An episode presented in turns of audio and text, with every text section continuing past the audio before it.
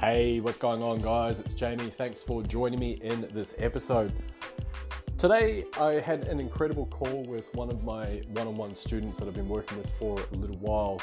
And she shared a couple of things that I thought were pretty relevant, and I feel like a lot of people are going to get some benefit out of hearing this stuff. And it's to do with two things. Number one is your pricing structure for whether it is your programs or your coaching, and also the back side of that, which is your own uh, personal sense of value and worth that is attached to that. And a lot of people seem to struggle with actually valuing themselves enough in order to charge accordingly. So I'm going to cover a couple of things regarding that, and I look forward to catching up with you guys right after this.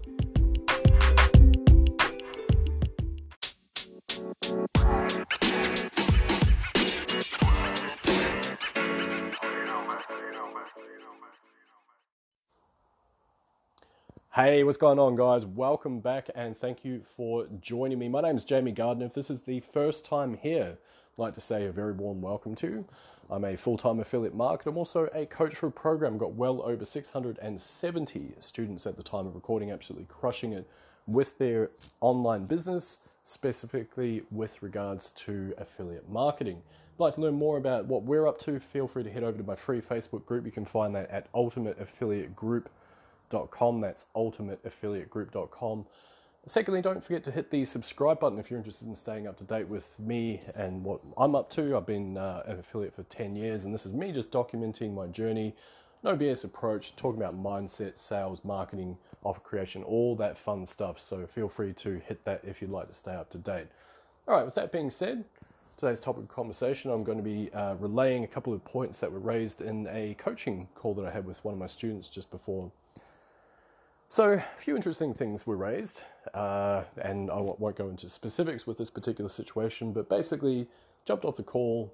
Uh, but before I jumped off the call, the topic of conversation was in relation to my coaching student. She's also looking at developing her own coaching at the moment. I thought, yes, it's about time. You're awesome, and I think you have a lot to give to uh, some students that'd be lucky to work with you.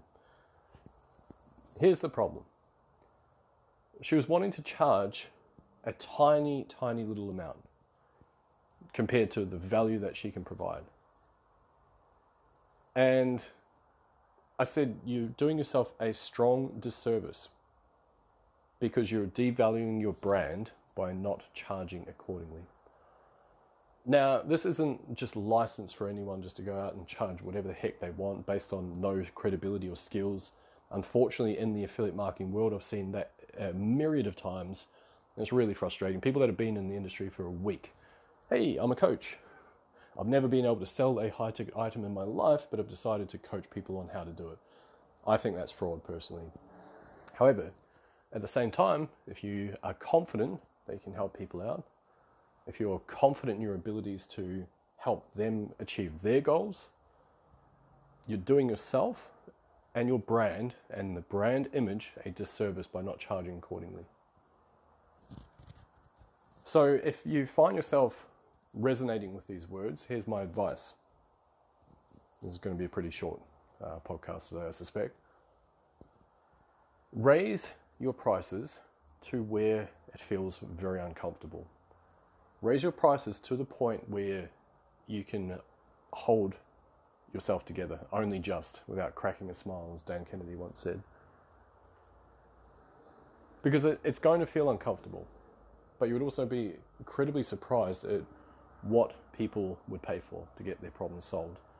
And you need to back yourself. If you're in a situation where you know you can help people with whatever they're going through, help them achieve XYZ results, like I say, the message here is that you're doing yourself a disservice if you're not charging accordingly.